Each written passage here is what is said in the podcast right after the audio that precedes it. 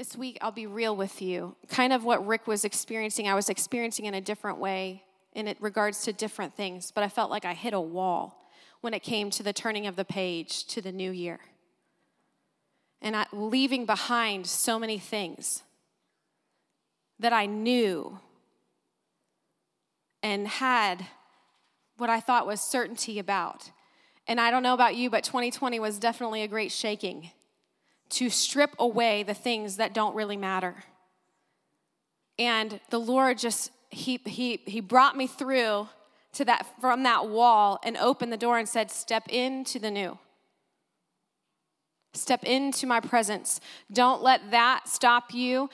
Because here's the thing. You know, we started out the year, greater things will you do in my name.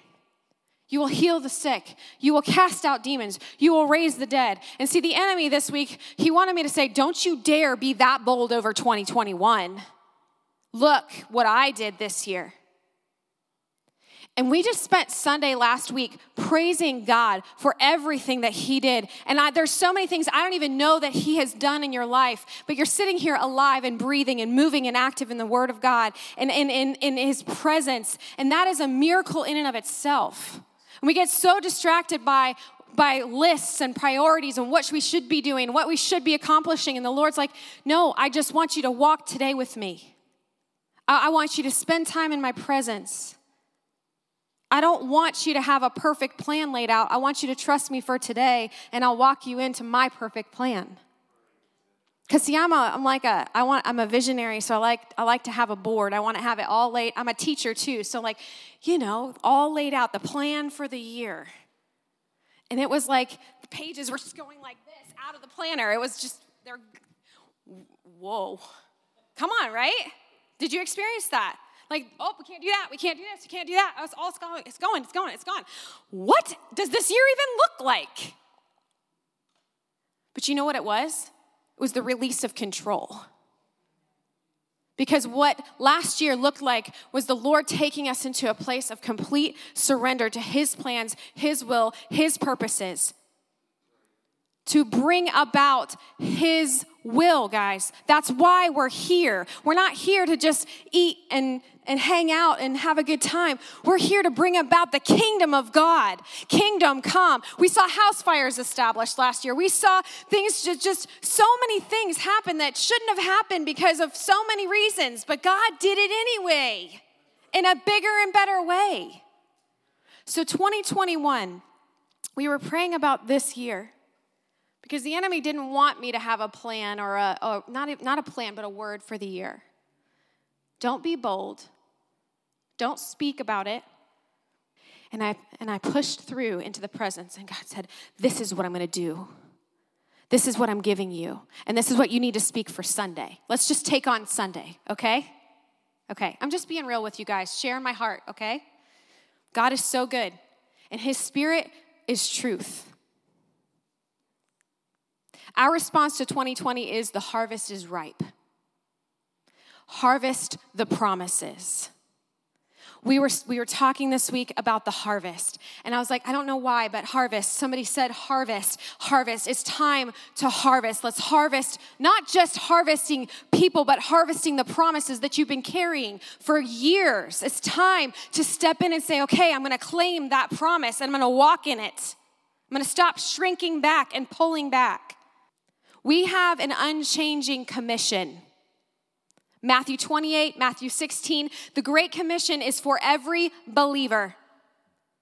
So if you're sitting here thinking this is not for you, this is exactly for you. Your name is all over it. Go into all the world and preach the gospel. That is our commission as a believer. When you become a believer, you don't become a believer just to be religious and to be in the presence of God sometimes. You become a believer because the presence is in you, the kingdom is in you, and you are to called to go and preach the gospel. I'm not a preacher. Well, then go and love somebody in a way that is you and Jesus into them.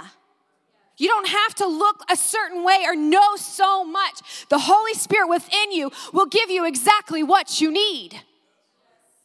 Do we trust him or not to be everything we need? This is a now word.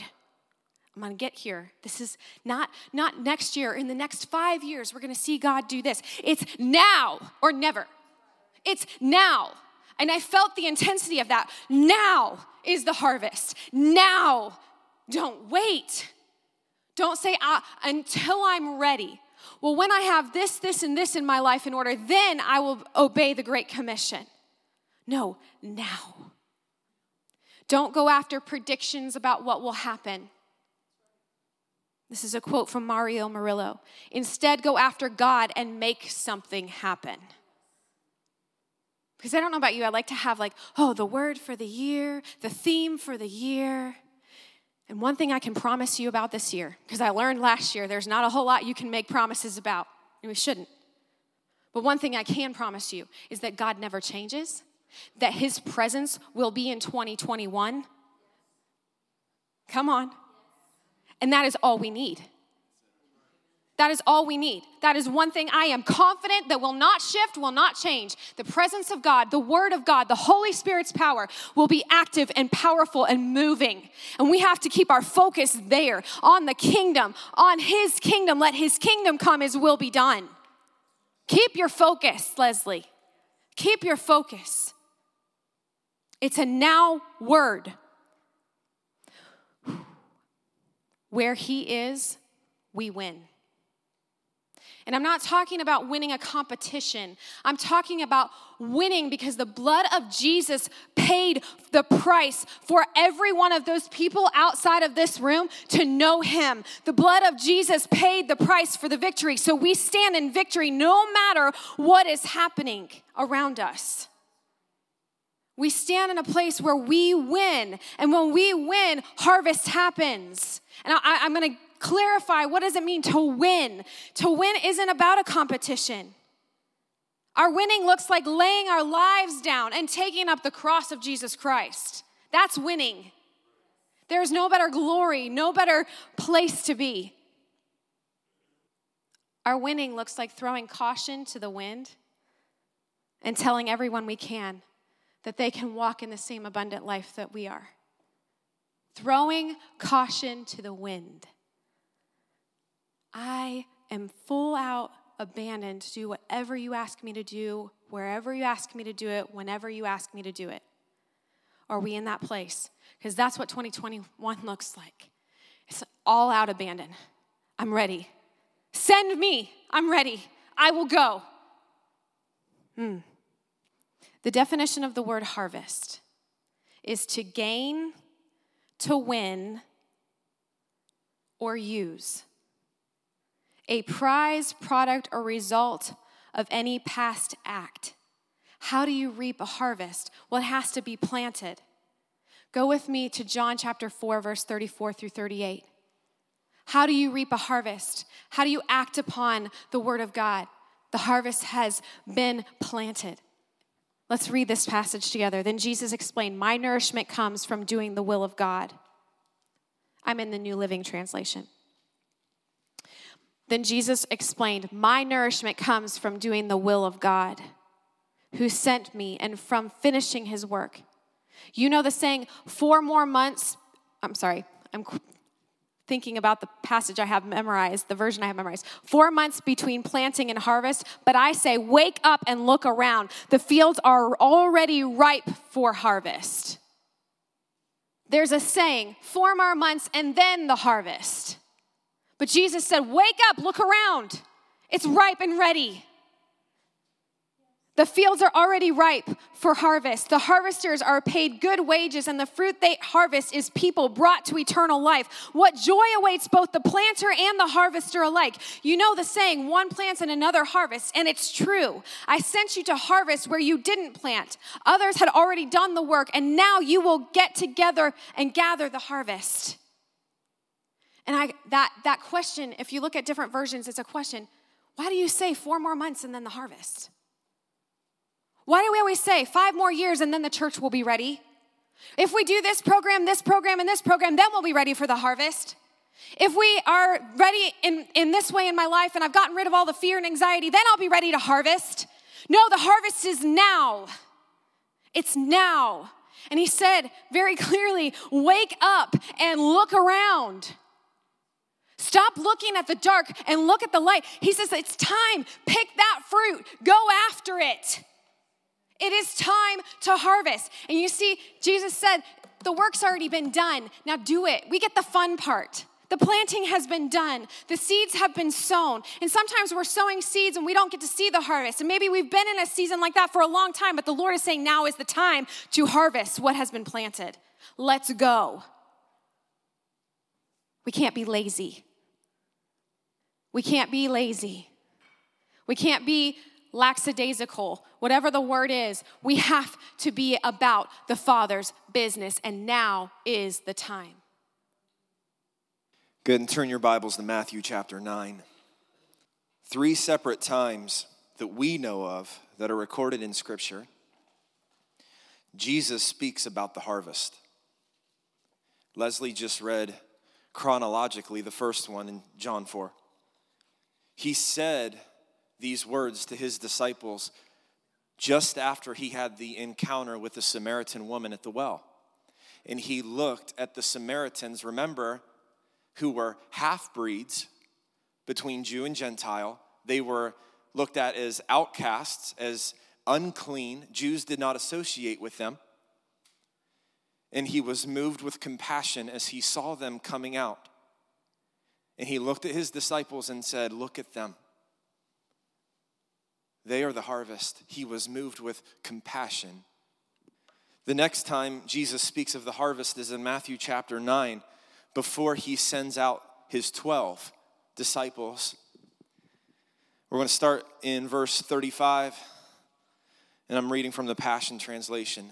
Jesus walked throughout the region with the joyful message of God's kingdom realm. He taught in their meeting houses, and wherever he went, he demonstrated God's power by healing every kind of disease and illness. When he saw the vast crowds of people, Jesus' heart was deeply moved with compassion because they seemed weary and helpless, like wandering sheep without a shepherd. He turned to his disciples and said, "The harvest is huge and ripe, but there are not enough harvesters to bring it all in. As you go, plead with the owner of the harvest to thrust out many more reapers to harvest his grain." What is our responsibility, church? Go and pray.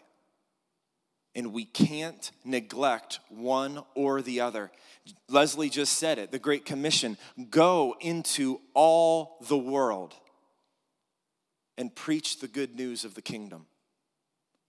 As you go, plead with the owner of the harvest, the Holy Spirit, to cast out more laborers into a harvest field. That word there for cast or thrust out is the same Greek word used in the Gospels for when Jesus would cast a demon out of someone. To thrust out, forcefully cast. And he says, pray.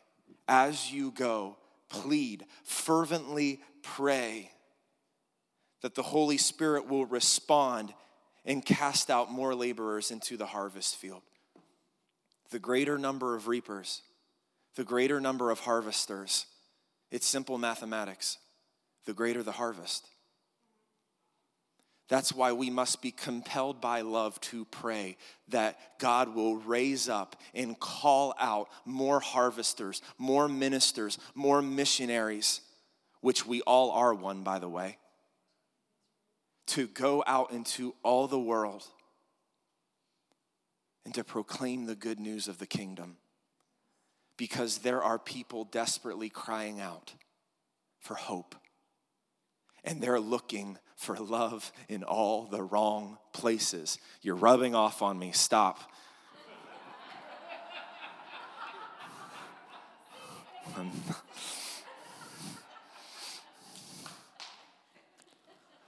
Uh, I'm not singing it. Chuck Baker, he'll sing it for me, won't you? uh, they're looking for it, and you have it. You lack nothing. You have been equipped. It is now. The next time Jesus speaks of the harvest, or I'm sorry, no, no, no. We're, we're going on a little bit further here. So directly after this, the very next verse, John chapter ten, it's on the screens. Jesus gathered his twelve. So right after he says, pray that the owner of the harvest, uh, for him to thrust out more reapers of uh, into his harvest fields, Jesus gathered his twelve disciples and imparted to them authority to cast out demons and heal every sickness and every disease. Verse five, Jesus commissioned these twelve to go out into the ripened harvest fields with these instructions. Don't go to any non-Jewish or Samaritan, Samaritan territory. He tells them to go later on, go into all the world, but right now to the Jew first. Go instead and find the lost sheep among the people of Israel. Verse seven, as you go, preach this message. Heaven's kingdom realm is now accessible, close enough to touch. You must continually bring healing to lepers and to those who are sick, and make it your habit to break off the demonic presence from people and raise the dead back to life. Freely you have received the power of the kingdom, so freely release it to others. And that is an unchanging commission for his bride. And you are equipped to do just that. The full context surrounding this passage makes it clear that preaching the kingdom is to be accompanied by evidence of God asserting his power against the forces of sin, sickness, and Satan. Preaching the kingdom must be accompanied by a manifestation of God's power. It's what Jesus did. He preached, but he also healed the sick. He cast out demons. He made fish and bread supernaturally multiply. And that's what we're seeing in this passage. He says, go and preach the kingdom of God, but also you have been empowered with the authority to heal the sick, to raise the dead, to cast out demons. Freely you have received, so freely give.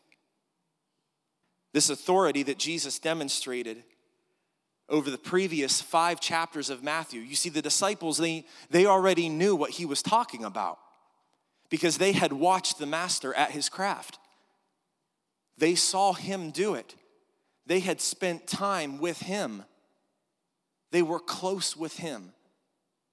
And they knew if Jesus says I can do it, I can do it. This authority was now given to the disciples, and I love this. They became, Jesus makes them the answer to their own prayer for more harvesters. Don't be surprised when you begin to pray for harvesters to go out into the world, you get a knock on your door. And he may be calling you to some place completely unexpected. But trust and obey. He's calling you. And I want to add this in here. I've heard many missionaries say this quote, and you've heard it before. Do not call the enemy whom God has called the harvest.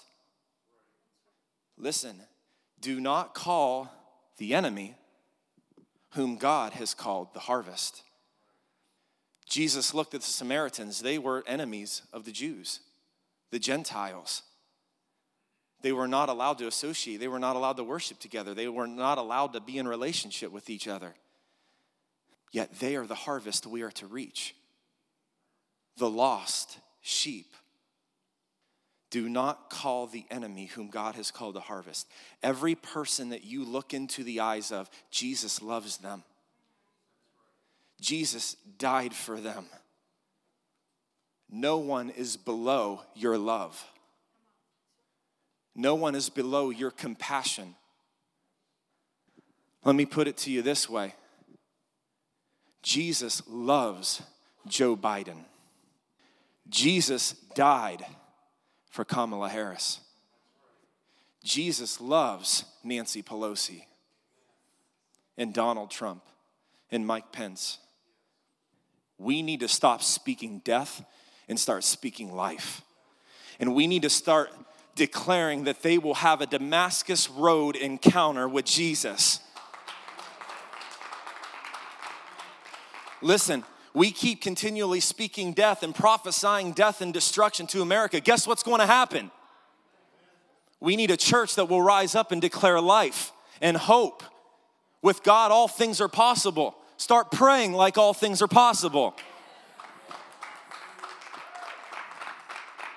That is what is going to turn this nation around and bring a revival to America. No one is beyond his reach. He loves everybody. And that needs to be our perspective with every person we encounter every minute of our day. Jesus died for that person. He loves that person. So I must therefore be compelled to reach them in love and patience and kindness and gentleness and self-control.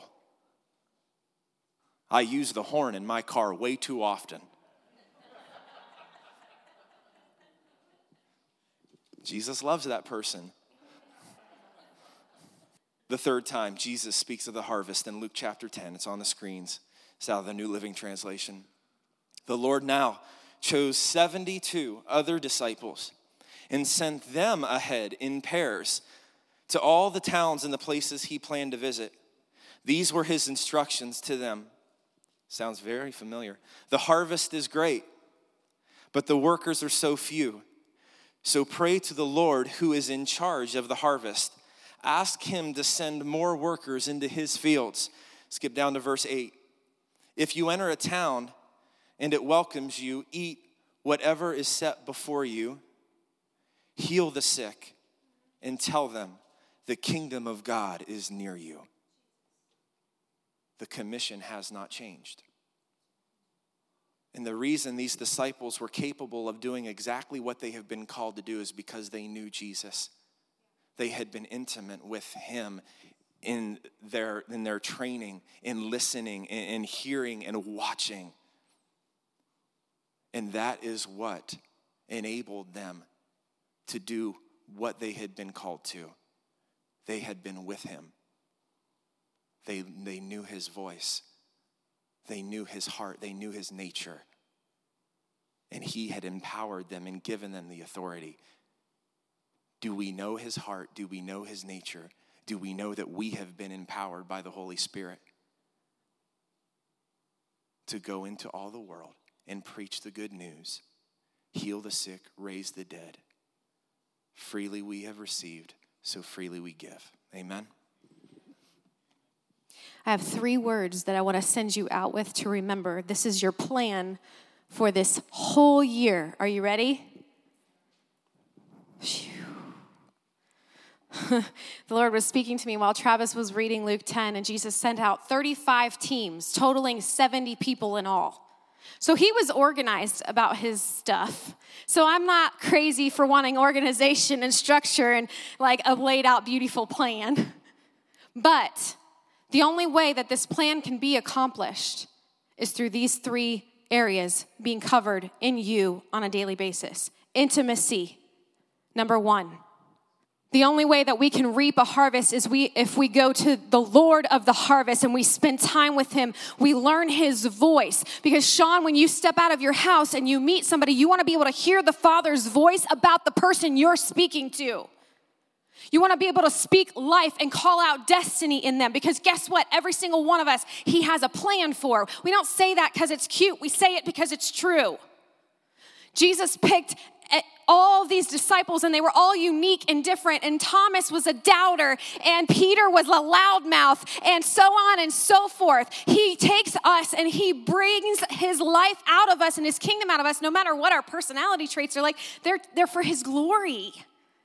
And he's calling you to say, um, stop shrinking back and step into what I'm asking you to do. And it starts with you being in intimacy. We're scared of that sometimes. We're scared. I'm not worthy to be intimate with the Father, the Son, and the Holy Spirit. And he says, yes, I have called you worthy. Come to me. The harvest will come out of intimacy. And out of intimacy, because when you have an encounter with God on a daily basis, when you read the word, when you pray, when you fast, when you worship him, you see, everything we do is worship. Come on. It's not sitting for three hours straight and not moving. It's living a life active in the presence of God, having moments where you're hearing his voice. That's intimacy, intimacy. And out of intimacy, then, identity forms. You know who you are. Christina, you are a daughter of the King. And the more you spend time with the King, the more you stand up straighter and you fix that crown and you walk in his calling, because out of intimacy, your identity then is formed. I am who he says I am. Come on. Are you who he says you are? Do you know what that sounds like? Who does he say you are? A failure? Full of shame and guilt? No, he says you're a victor. So if you spend time with the Lord, he forms an identity in you. But what also happens is in, the, in that intimacy, what also happens then is you are able to see the Jesus identity in somebody else. And that person that annoys the socks off of you, you are able to look at them and see the image of God in them. And then the harvest comes. You see, because then you call out the harvest in them. You call out the Jesus in them. You call out the destiny in them. Come on. So out of intimacy, our identity forms, and then we're able to then see an increase. Int- intimacy, identity, increase. You see, the natural result of being with God is increase. Increase of his presence, increase of harvest, increase of promises. That's the natural result. So when we spend time with the Father, Son, and Holy Spirit, and we listen to his voice, and we we we walk in, in the identity, in the new clothes of righteousness, because when we spend time with a righteous Father, we become the righteousness of God. So we get our clothes, and then we go out and say, hey, that, that coat doesn't belong to you anymore. Take it off. Jesus has something so much better for you, and he wants to give you a life that you never dreamed of. That is the gospel, the good news. He wants to give you a new heart, that your heart is broken. I sense that the Holy Spirit is saying your heart is broken. Don't be afraid to listen to the Spirit of God, to speak prophetically into somebody's life. Out of intimacy flows your identity. Then you're able to see the identity in somebody else and call it out, and there comes the harvest. There comes the increase. See, Isaiah, in Isaiah chapter six, I want to I want to show you, this is not just a New Testament thing. The New Testament makes this encounter even more radically possible on a daily basis. But this was an Old Testament thing too. Isaiah went into the presence of God. He had a vision in the temple. In Isaiah chapter six, I'm going to abbreviate Leslie version. He had an encounter with the presence of God. Smoke filled the temple. He saw a vision of seraphim worshiping God. And the presence hit him, and he goes, oh my goodness, I'm doomed. I'm gonna die because I'm in the presence of God, and I come from a people of unclean lips, and I am an unclean man. And the Father sends a seraphim with a coal, and he comes, and the seraphim lays the hot coal on his lips, and he cleanses him. He restores his identity. He says, your sins are forgiven. Then look at verse eight. Woo! Look at verse eight. Then I heard the Lord asking, whom should I send as a messenger to this people? Who will go for us? Isaiah's response to the presence of God, to the cleansing power of the, of the forgiveness of God, of the redeeming power of the Father was, here I am, send me. Hear me, pick me, I will go. You have restored my identity. And when our identity is restored in Christ, we're like, I'm going, I'm telling everybody I can. He is this good. You should be jumping out of your chairs right now. Woo! Come on. This is Isaiah's response. What is our response? When he comes to you and he says, I've cleansed you. I've made you righteous and holy. Walk in it. Now, who will go tell Jen? Who will go tell Larry? Who will go tell, you name it, your family member, your coworker, the person on the street? Here I am, send me. I will go. I will intercede on behalf of my people. You see, the Lord is asking us to take on a mantle of harvest, which is a mantle of intercession on behalf of Tuscarawas County, to see this county flipped upside down for Jesus. A friend of mine today, Bonnie, told me, she said, do you realize that we have two Eagles families living in Tuscarawas County now? And when she said it, because she was bird watching, which I think is amazing. How many of you like to do that? See, you're not alone. Yeah, there's people all over. But she said up at the Zor Lake, there are eagles, a family of eagles, and she's been watching them just soar over the pond. And I'm telling you, when the King of Kings and the Lord of Lords, when his presence hits a valley, there will be a multiplication of wildlife. His, he, you will soar on wings like eagles. We're not going to just see a shift in hearts and minds. We're going to sh- see a shift in landscape. We're going to see light restored to the valley. Because when the Moravians came hundreds of years ago, when they established the mission school, they said, this is the valley of light. Come on, somebody. You have been placed in this area, in this demographic, wherever your home is, to be the light of the world, to be in intimacy with the Father, to know your identity, and then to walk in increase, period, end of story. That is our calling. Are we willing to say, here am I, send me, no matter what I look like? No matter if they call me a heretic, no matter if they call me crazy, no matter what they say, oh, she's just too much. It doesn't matter what they say. What is the Father saying to you about you, and what are you supposed to do? Do not shrink back because of the words of people. You are not here to earn their favor. You are here in the favor of God Almighty. Jesus, I'm speaking to my own heart. You see, I talked about the Moravians, and we read a story this week that blew our minds. Tuscarawas Valley was the first mission settlement in the United States of America. The Moravians came with an intent to see the Native Americans healed, set free, and redeemed. One of the beautiful things I learned this year about the Moravians is they didn't come in and tell them to change their ways, their culture. They didn't tell them to change their dress. They just infused the life of Jesus within them, and then righteousness was a result. Come on. Don't go and say, you got to stop doing this, you got to stop doing that, you got to stop doing this, and then you'll be ready. No, now is the time. Not, not someday soon. Come on. So this story, the Moravian slaves, a popular story about Christian missions concerning Johann Leonard, Do- Leonard Dober, and David, mm-hmm, I don't know how to say his last name, Nikschmann, something like that, describes, you can get, you can look the story up, it's legit, I'm not just making it up, describe how these two young Moravian brethren from Hernhut, Germany, that's why I can't pronounce their names, were called, seven, were called, excuse me, were called in seventeen thirty-two to minister to the African slaves on the islands of Saint Thomas and Saint Croix in the Danish West Indies. Listen. Allegedly, when they were told that they would not be allowed to do such a thing, Dober and Nikschmann sold themselves to a slave owner and boarded a ship bound for the West Indies.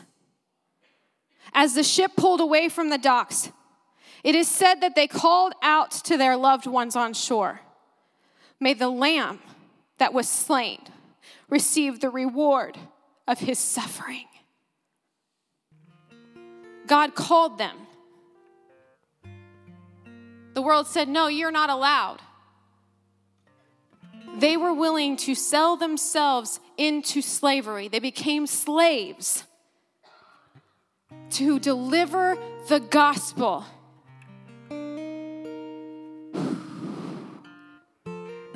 May the Lamb that was slain receive the reward of his suffering. Will you stand?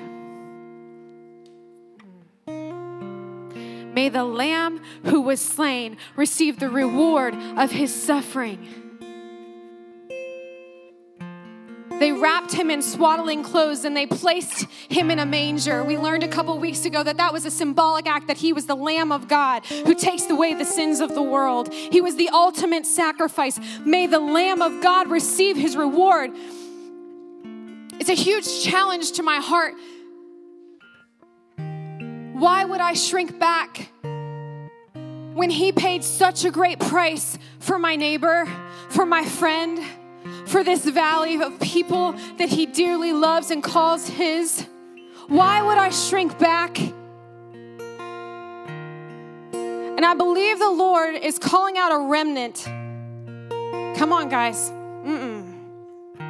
the, the, it's only going to increase in intensity the attack of the enemy, right? So we can't get distracted by him. He's, he's nothing. We got to stay focused. And he says, I'm calling you out. Are you willing to go the distance? Are you willing to go the heights? Are you willing to sell yourself to see someone else, which I look at as laying down my life and picking up his cross? Are you willing to say, may the Lamb of God receive his reward through my life?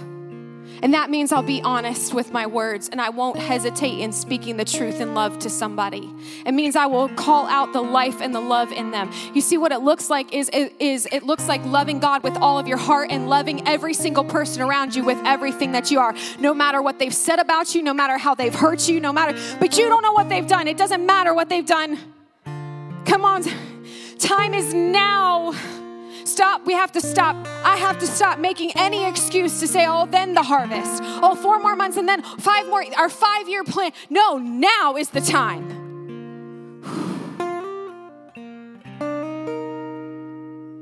I believe this morning that the Lord wants to give you an impartation, an anointing for knowledge and wisdom, for words to speak to people you encounter on a daily basis. It's time to walk in the power of the Holy Spirit and not in our own might. In my weakness, he is stronger, church. You're going to recall the word, and it's just going to come. Scriptures are just going to come. I don't know if I've even ever read that. It's just going to come. The Holy Spirit is ready to give you more. Praise God. Praise God. Impartation is the simple act of giving knowledge or wisdom. The ability to give others what God has given you. What if you walked up to so-and-so and said, God has something for you today. May I pray over you? Boom, Holy Spirit hits and they, they fall to their knees. Wherever you are, his presence is. May his kingdom come and his will be done.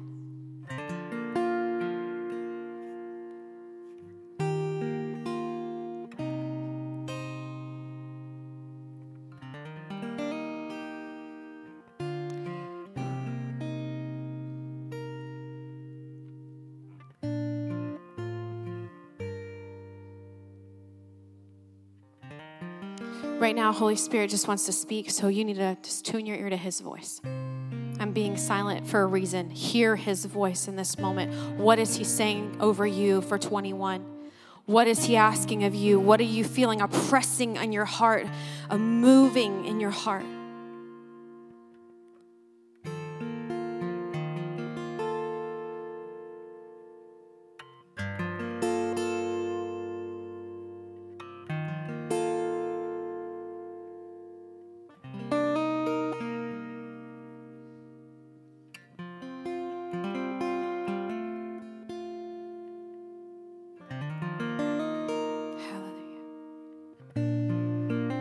You have been given everything you need. You have been given everything you need. Go and reap the harvest. Go and reap the harvest. You have been given everything you need. Would you put your hands out again in a sign of receiving? Not surrender up like this, but in, in a posture of receiving. He has gifts for you. He wants to give you knowledge and wisdom. He wants to give you understanding of things that you haven't been able to understand. He wants to give you words to speak to someone who you just have tried and tried and they just couldn't hear you. He's going to give you the exact words that will pierce their heart, that will break through the walls, that will bring the chains down in Jesus' name. He's giving you the gifts of wisdom and knowledge and understanding this morning to reap the harvest that he has placed in front of you. The fields are full. Go after them. His compassion will move you. His love will shake you to the point of just wrapping your arms around someone. You will see the harvest. You will see the harvest with your own eyes. Receive his gifts this morning. He's placed in your hands, specific for your life, for your calling, for your destiny in him. It's time to move, church. Woo! Receive and move, receive and move. Holy Spirit, anointing on every person in this house. Anointing, anointing, anointing. Anointing, anointing. Thank you, Jesus. Hallelujah. Hmm.